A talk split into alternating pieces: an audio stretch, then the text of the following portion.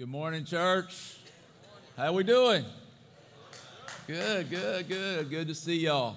Um, before we jump into Philippians, we're in this series called Partners in the Gospel, really looking at how thankful the Apostle Paul was for the Philippian church and their partnership in the gospel. And that's what God calls us to be as well partners in the gospel, much like the heart and soul um, aspect that we uh, talked about, Austin talked about just a minute ago, that we are heart and soul um, surrounding Jesus, surrounding his mission, um, supporting each other. And so, um, before we jump really into that he- real heavy, I want to take just a second and say thank you. Uh, a lot of you know that my father in law passed away a couple of Thursdays ago. Um, he was like a second dad to me, uh, just a special, special man. Um, and I want to say thank you on behalf of our family for all of the support you guys gave, the love, the prayers, all of that, that was so incredible, so amazing. Um, if you've ever lost someone who's really close to you, and I'm sure most of you have, it's a void that uh, never will be filled again. Um, but it's like I, I told our family, it'll never be the same, but it will be good again. And it'll be a different kind of good. But you guys were instrumental in helping us through the last couple of weeks, and I so appreciate your prayers for that. Please continue to pray for us as well, as I know many of you do anyway, because you know how messed up I am, so you pray really hard for me, and I appreciate that, guys. I need it a lot. Um, so thank you for that.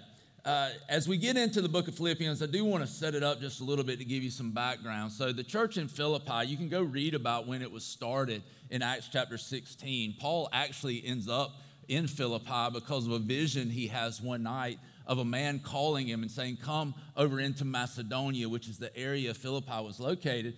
And so he gets up in the middle of the night and he goes and proclaims the gospel um, in this city in Philippi. Uh, and people begin to get saved and come to faith in Jesus, and this church begins there. And, and so Paul is going and proclaiming this. Now, Paul is one of the, the apostles that we talk about. He um, has this special authority because of how he came to know Christ and Jesus establishing him and gives him authority to write scripture. So we read a lot of the letters that are in the Bible, a lot of those were written by the Apostle Paul. The interesting thing about Paul is that before he began to be called Paul, he was called Saul. And Saul was a Pharisee, a Jewish leader who went around persecuting Christians. And he was really persecuting, trying to destroy the church of Christ.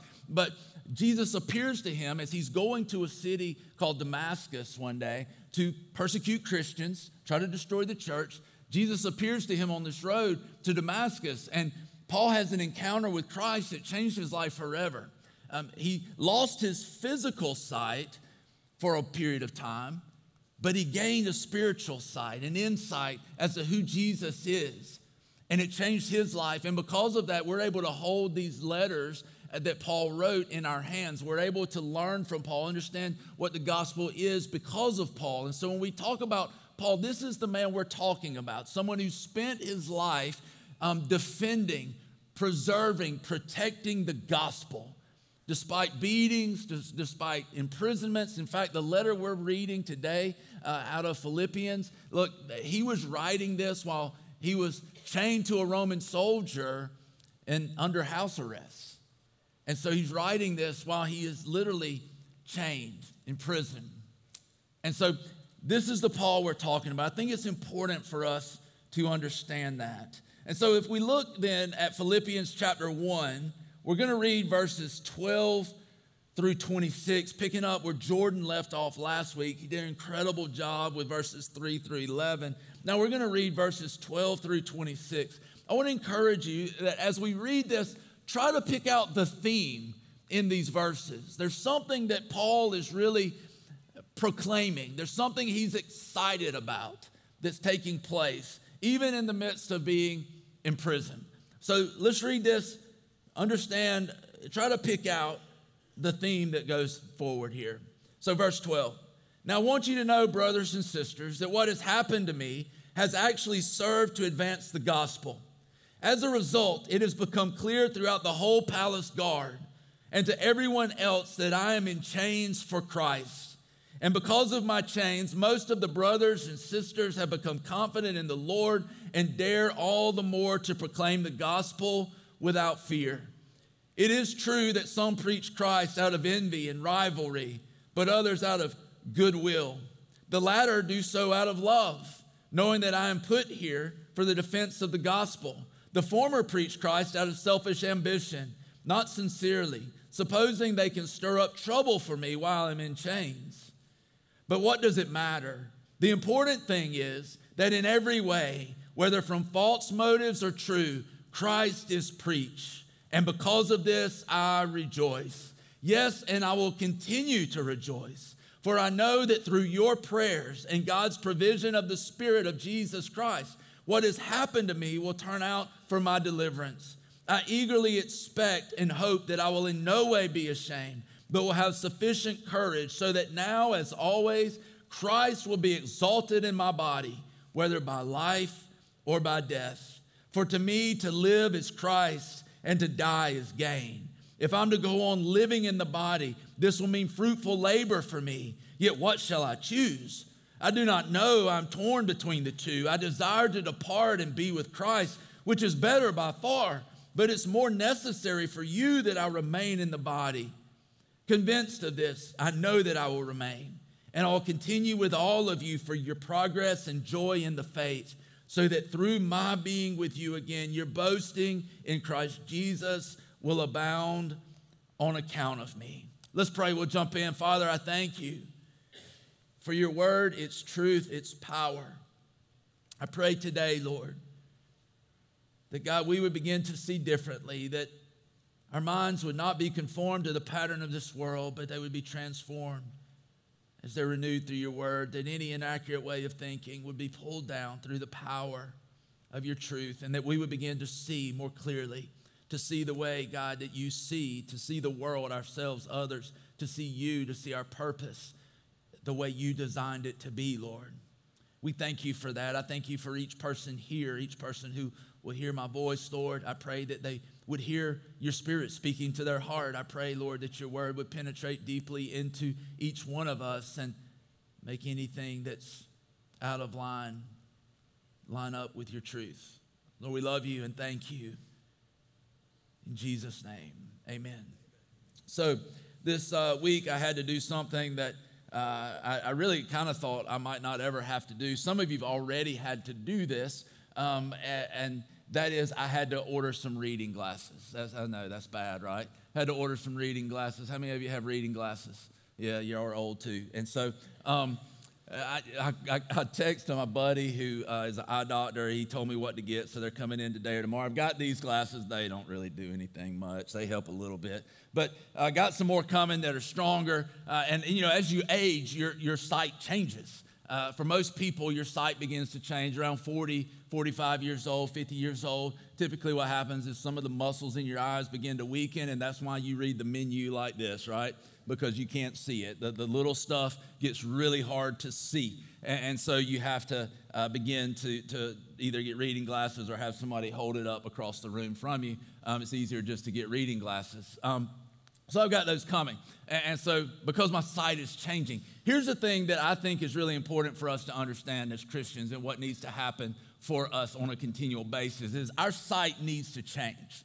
The way we see things need to change. It's, it's what Paul said in Romans 12 when he said, Do not be conformed to the pattern of this world, but be transformed through the renewing of our mind. How we see, how we think, it needs to constantly be changing. And, and when we look at this passage in Philippians, I really want us to see how Paul saw, right?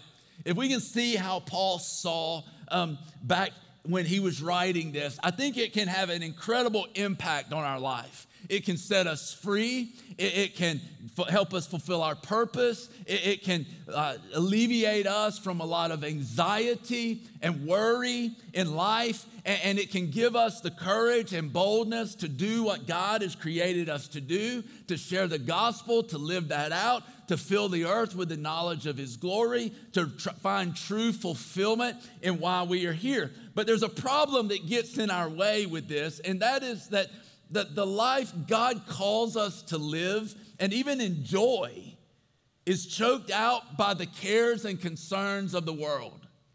In Matthew 13, Jesus tells this parable about um, seed that's sown on different types of soil. And one of the soils that doesn't produce fruit is soil that um, is the, the, the, seed as it begins to grow is choked out by the deceitfulness of wealth, the concerns of life. And so many times, and you know this, even as you sit here right now, you know this, that the concerns of life oftentimes choke out the life of God in us, leaving us really in a lot of ways unfruitful for the kingdom. But if we can begin to see more, as Paul describes uh, seeing in chapters in verses 12 through 26 in Philippians, it can set us free from that. See, Paul had this incredible worldview. Oftentimes in our lives, what we do is we fight harder for things that won't last than we do for things that are eternal. And see, Paul had this completely different worldview. Paul saw this completely different. Paul realized this that we are here to fight to redeem the world until the end, but this world is not the end for believers. He understood this. He understood our purpose is to fight to see the world redeemed, to fight to see the world reconciled through Jesus, to fight with everything in us, to carry the gospel forward. But he also understood this look, when this life is over, there's something even better for me. He wasn't so wrapped up in the world that he couldn't do the things that God called him to do. He wasn't so wrapped up in the world that the concerns of the world choked the life out of him. And I want us to really be able to see this today. We are here to fight and redeem the world fight until the end, a fight of faith to run the race. But we have to understand this that no matter what the circumstances, no matter who's against us, not even in the face of death itself, should, should we shrink back because none of those can rob from us what Jesus has already given us. When you look at verses 12 through 14, Look at what he's saying. He's saying, I am currently in chains. I'm currently in prison. He says, but I want you to understand this. He says, now I want you to know. It's almost like he's trying to, through a pen, grab the Philippian believers by the ears and say, Look in my eyes and hear what I'm saying. He said, Now I want you to know what's happened to me. These chains, have actually served our purpose. They've actually served to advance the gospel. He's saying the entire palace guard, all of these soldiers, that they're hearing the gospel, it's actually serving to advance the gospel. He says, See, what they think is that they've got me bound, right? But really, I've got them bound to me, so they have to listen to me preach the whole time that they're chained to me. He sees it completely different, right? He, sees it completely different. He's saying, the gospel's going forward, even in my circumstances that are not great. The gospel is going forward, and that's something to celebrate. Look at verses 15 through 18. He says it's true that some preach Christ out of envy and rivalry. He says they preach this out of selfish ambition. He says they preach this to try to stir up trouble for him while he's in chains. And he says, but what does it matter? What really matters is that the gospel is being preached, whether from good motives or bad motives.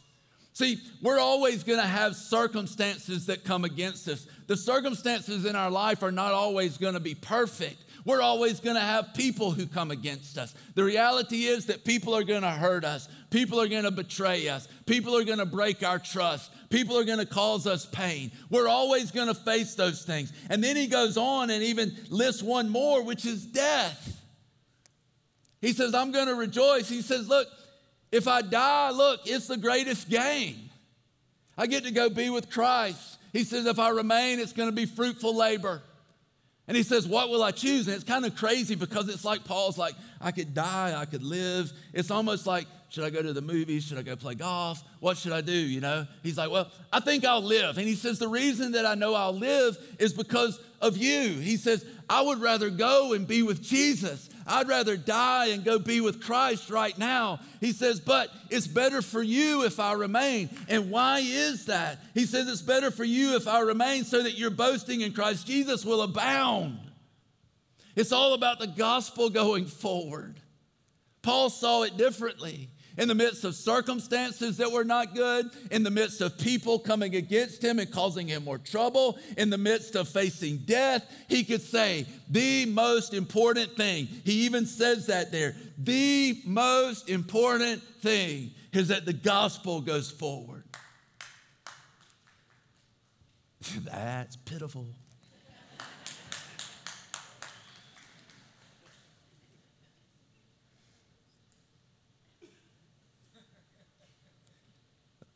So,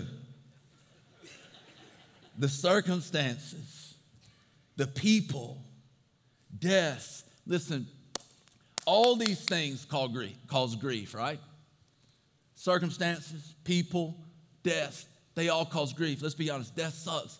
Circumstances coming against us, grief. it's not fun, it's not good.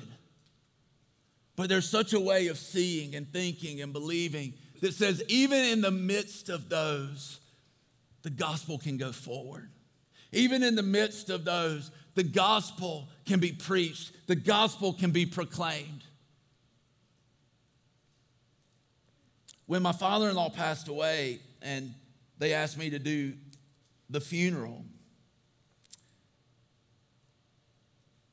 I, remember thinking this, and we, and we all knew this. The one thing that Bruce wanted more than anything was for the gospel to be preached. He was one of the most serving, uh, thought less, thought, did not think about himself much at all.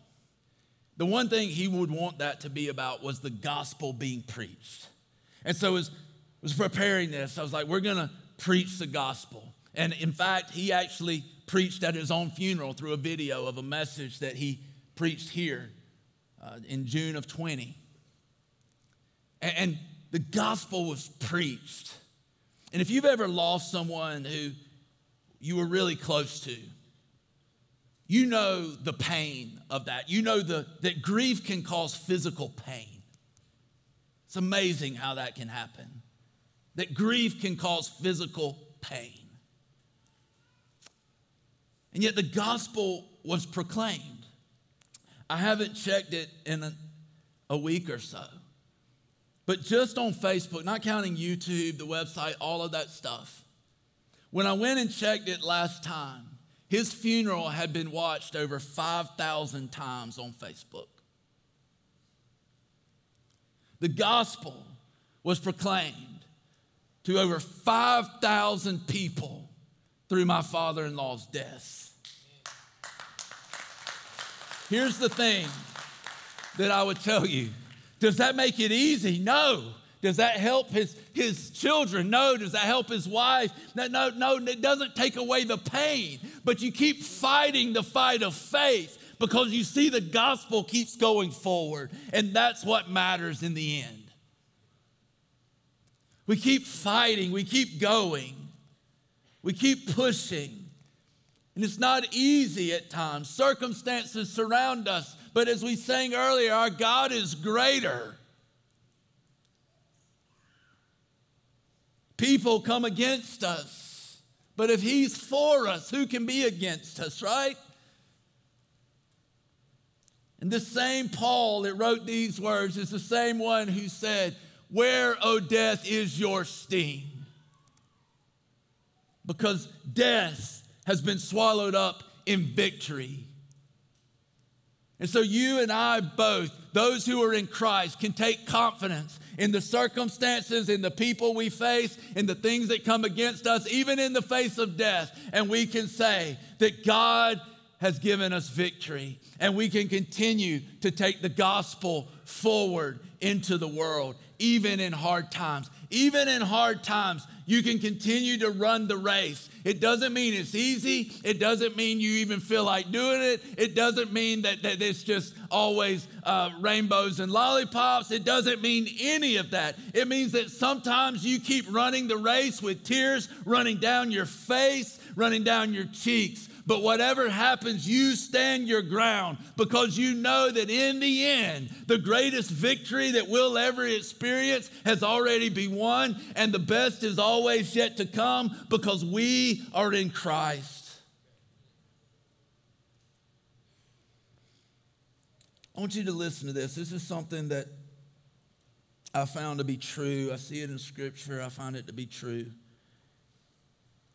The more you love this world, the harder it will be to live in it. The more you love this world, the harder it will be to live in it. Now, that seems to be a contradiction with some scripture, though.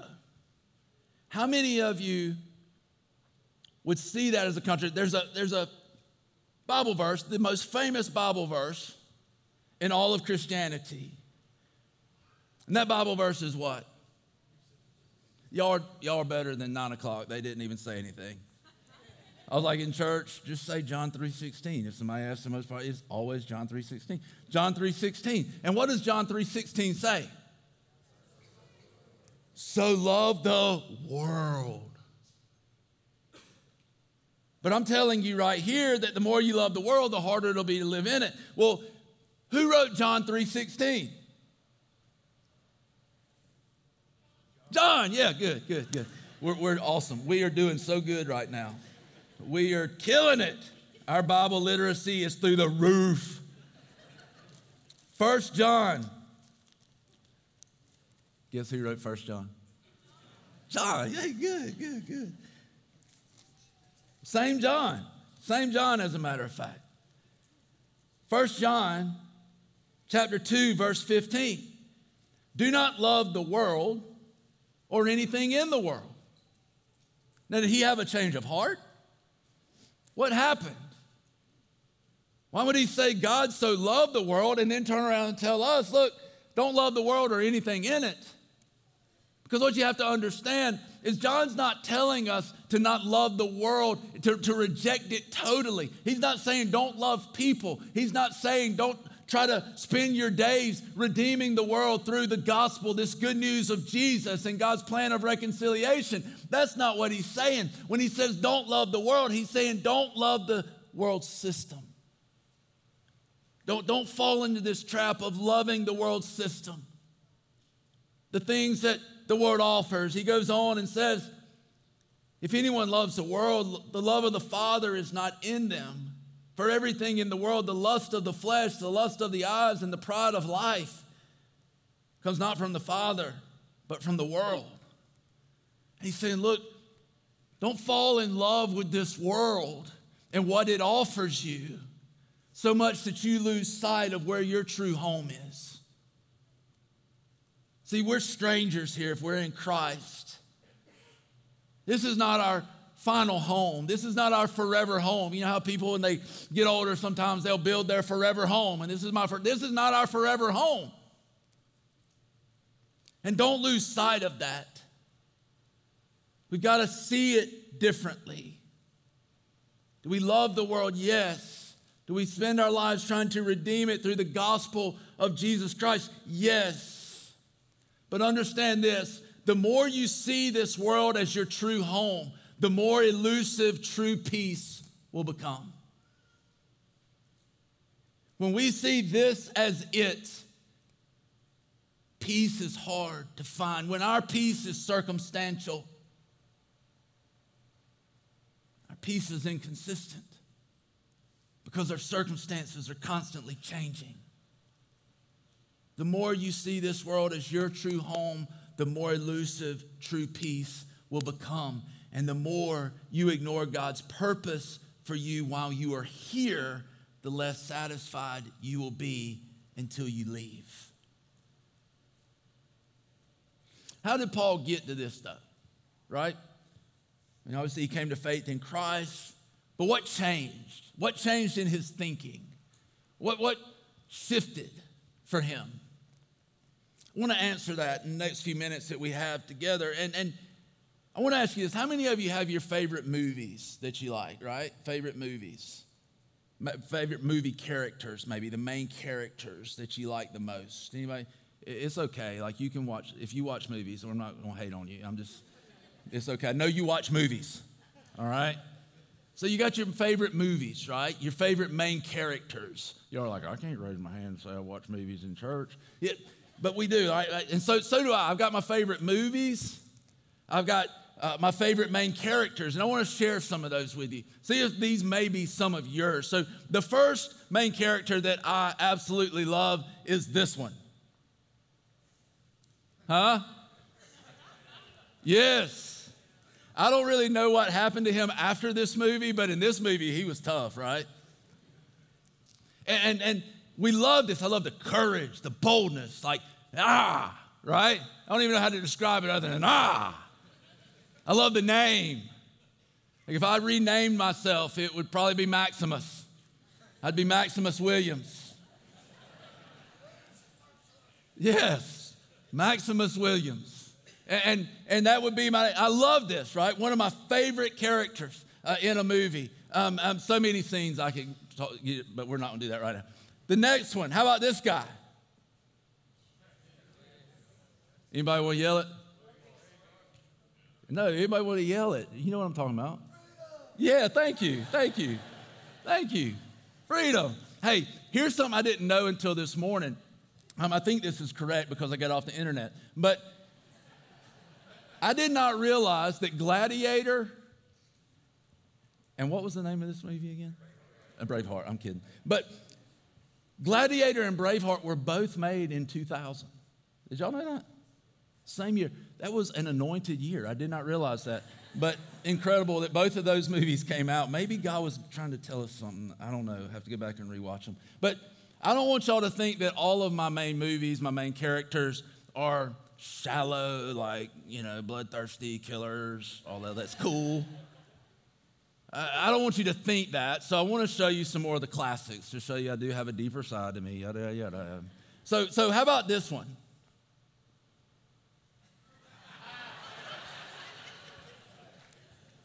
Yeah, I mean, that's, that's a classic. And you could argue and say, well, Chevy Chase was the main character. No, no, no, no. You take this guy out of this movie, I don't even care to watch it anymore, right? Don't even care to watch it. How about this one? Yes. Talking about a classic. Man, Tommy Likey, right? Tommy want wingies. And so, another classic, one of my favorite characters. And then the last one, oh, yeah, good old Lloyd. Good old Lloyd, dumb and dumber. It's warm. And so, anyway, main characters of these movies incredible you know i like those movies i, I, I got a stupid sense of humor but I, I, like those movies and i like those characters here's a problem though that we have um, and, and something that Paul had resolved. See, sometimes we think that we're the main, main character in our story. We think we're the main character in our story. Paul had something figured out, and this is the first thing I think that Paul got straight that, that made him so effective and allowed him to see things the way he saw them is that Paul knew he was not the main character of his story. He knew the main character of his story was Jesus, was God. And therefore, his greatest purpose in life was to fulfill the purpose that God had given him and created him for. And so he saw everything through this. The fact that I am not the main character of my story, God's the character, the main character of the story that he is writing. And understand this God will write a much better story than you will. God will write a much better story than you will. And He is writing a much better story than we can. The best thing we can do is give God the pen and let Him direct it, right? Let Him write. He's going to write it one way or another. The best thing for us to do is surrender to Him as the main character, as the one who calls the shots allow Him to write His story, understanding that we're not the main character of the story. The second thing He knew was that He knew that the end of His life on earth was not the end of life. This is one of the things that causes us more anxiety, more fear, more sleepless nights. I know it does me too. The thing we have to fight for and stand in faith in is knowing this that when this life is over, it's not over. Eternity, we think about as something that will begin when we take our last breath. But Jesus says in John 17 that eternal life is to know the Father. And he says elsewhere that if you've seen me, you've seen, not me like Brandon, but Jesus. If you've seen Jesus, you've seen the Father. If you know Jesus, you know the Father. And so eternal life for us doesn't begin when we take our last breath. Eternal life for us begins the moment we come to faith in Christ, the moment we declare Him as our Lord and Savior, and the moment that He gives us His Spirit and we go from spiritual death to spiritual life. And he realized that when this life is over, when this flesh fails, and it will, that life doesn't end. Then, in fact, for Paul, as he says, to die is gain because the best life begins. See, here's the thing the gospel had given Paul a new way of seeing. The gospel gave Paul a new way of seeing. He was no longer bound to this low uh, view of life, this low uh, view of, of the world, of God, of himself, uh, of other people, of his purpose. God had raised his eyes to something so much greater, and he could see it the gospel, the good news of Jesus' plan of reconciliation that God had laid out before the foundation of the earth had ever been laid. The gospel had given him a new way of seeing. But before we leave, here's the thing I want us to do I want us to have an understanding of the gospel that was so important. Why was it so important that this gospel went forward? So look at Luke chapter 5. This is where I found myself as I was praying through this. Luke chapter 5.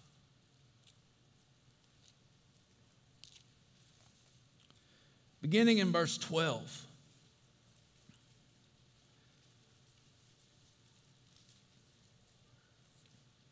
I'm gonna wait till I quit hearing y'all flipping but hurry up. All right. So while Jesus was in one of the towns, a man came along who was covered with leprosy.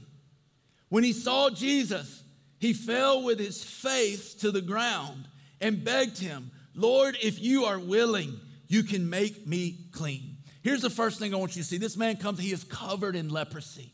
Uh, leprosy was a skin disease. And for many of these types of skin diseases, different types of leprosy, it was a death sentence in those days. You got leprosy, eventually you died. And what happened was it would basically decay you while you were still alive until finally it got to a point where you died. And this is what's going on with this guy. He's covered with leprosy. He's not even supposed to be coming close to Jesus because it's contagious. He's supposed to stand away, live in a leper colony, not get close to any other people. In fact, if somebody started to come near them, they were supposed to yell out and tell them basically, you know, leopard, you know, I, I, don't come near me, stay away, so that no one else would get this. Isolated, seemingly forgotten, left for dead. Literally, think about this literally, a dead man walking.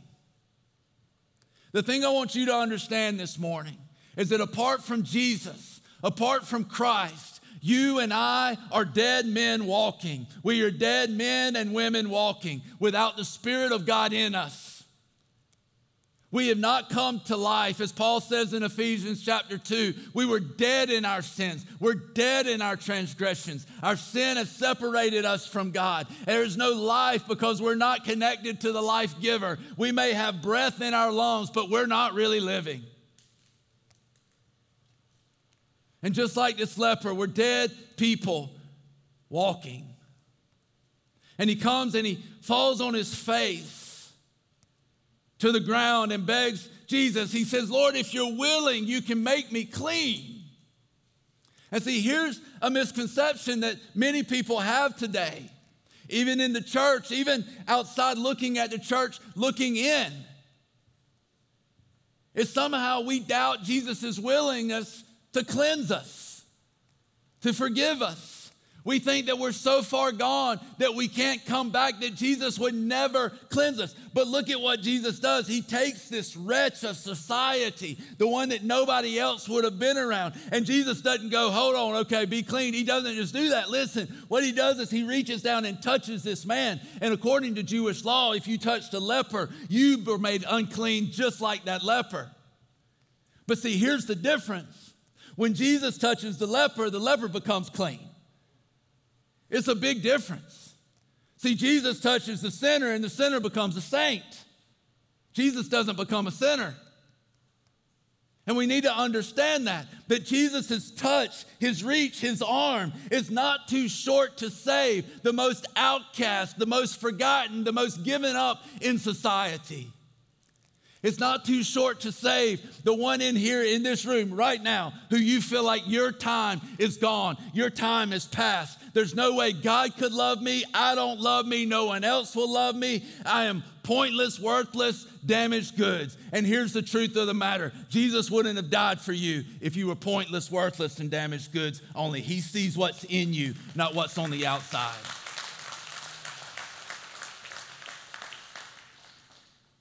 And Jesus reaches down and touches him. And he touches the man and he says, I'm willing, be clean. And look at these next two words. He says, and immediately, immediately, he became clean. It wasn't like, okay, now I'm, I'm going to touch you, and now in a couple of months, you'll probably be better.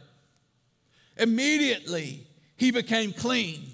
And it's the same way for us. The moment that we come to faith in Jesus, the moment that we say yes, the moment that we realize that Jesus is reaching down and taking hold of us, and that we finally just come to our senses and, and, and we say yes to what He's offering, the moment that that happens, you need to understand this that you are made clean. You may not feel clean, your past may not tell you you're clean, your fears for the future may make you feel unclean. But the truth of God, which trumps your feelings, is that you are clean. It is this that your sin has been separated as far from you as the east is from the west, that your sin has been removed to you, and it's as though it's been thrown into the bottom of the sea, never to come back on you. Your past, present, and future sin were dealt with. And it's not just because Jesus is a good guy and because he can forgive sins, and so he said, I forgive you. You know what it is? It's because your sin was paid for. It's because Jesus, who lived a perfect life and never sinned, went to a cross that should have been for you and I. And when he went up on that cross, guess what? All of our nasty ugliness that we don't want anybody else to know about was placed on him. And that wasn't the only thing. It wasn't that just Jesus just felt icky, because what happened next is God put all of his wrath on all of that sin for the entire world, from the beginning in Adam until the end. All of the sin was on Jesus, and all of God's wrath fell on Jesus. And He took the punishment for the sin so that we don't have to. He was separated from God for the first time in eternity so that we don't have to be. So that now, by faith, you know what we do? We say, Jesus, I accept what you did for me. Thank you, God. I see how good you are. I surrender my life to you. Obviously, you have a better plan for me than I could ever have for myself because no one would do that for someone that they don't love. And the price was paid. And Jesus breathed his last, and on the cross, he said, It is finished. And it wasn't finished because he was tired. It wasn't finished because he was dying. It was finished because it was completed. The sacrifice for sin was once and for all made. And they took his dead body off of a cross and they put it into a tomb and they rolled it shut and they sealed it. And three days later, the tomb was rolled away, or the stone was rolled away. And because God accepted the sacrifice of Christ on our behalf, He breathed His Spirit into him. The same Spirit that is in you, if you are a believer, was breathed into the, the Spirit, the life of the body of Jesus. And He came to life and He walked out triumphant three days after they put Him in a tomb. And the Bible says that he's the first fruits of those who would come after him. In other words, you and I, when we are in Christ, we have this promise that we don't have to see the world the way the world sees it. Because we've got a greater promise that tells us even when this fails, I'll rise again. It changes how we see, it changes how we think and it changes how we live. That when circumstances aren't good, when people are coming against me, when death seems to be at my door or at a loved one's door, I know, I know that it's not finished because I'm in Christ. And eternal, eternal life started for me a long time ago. As we get ready to close it out here, I know there are people in here who you don't have that relationship with Jesus. You can't say, I've gone from death to life. You've, you know, you have no relationship with God. But today I want you to understand that God's reaching out his hand. And maybe today you feel that stirring in your heart that says it's time for me to accept what God's done for me. And there can be a whole lot of things that's led up to this moment. But for some of you, you know, I don't have that relationship. I don't have the peace of knowing that when this is over, it's not over. But today, God's drawing you to Himself, and you know that the love of God is being poured out into your heart through the Holy Spirit. And today is the day that you would say yes to Jesus as the Lord and Savior of your life, and you would go from spiritual death to spiritual life to eternal life. So, for you, if you know that's where you are, that today is your day of salvation. Say yes to Jesus for the first time. And let's do that together and celebrate it. We're a family, right? We're a family. So you're saying yes to Jesus for the first time today. That's what I want you to do. Don't you stick your hand in the air with all the family looking. Amen. Thank you, ma'am. Thank you. Who else? If you if you do raise your hand, we just want to pray with you real quick. Who else today? Look, it's time to join the family. It's time to say yes to Christ. Got another one here. Yes, ma'am. Would you mind walking with Miss Denise there? And left. Thank you.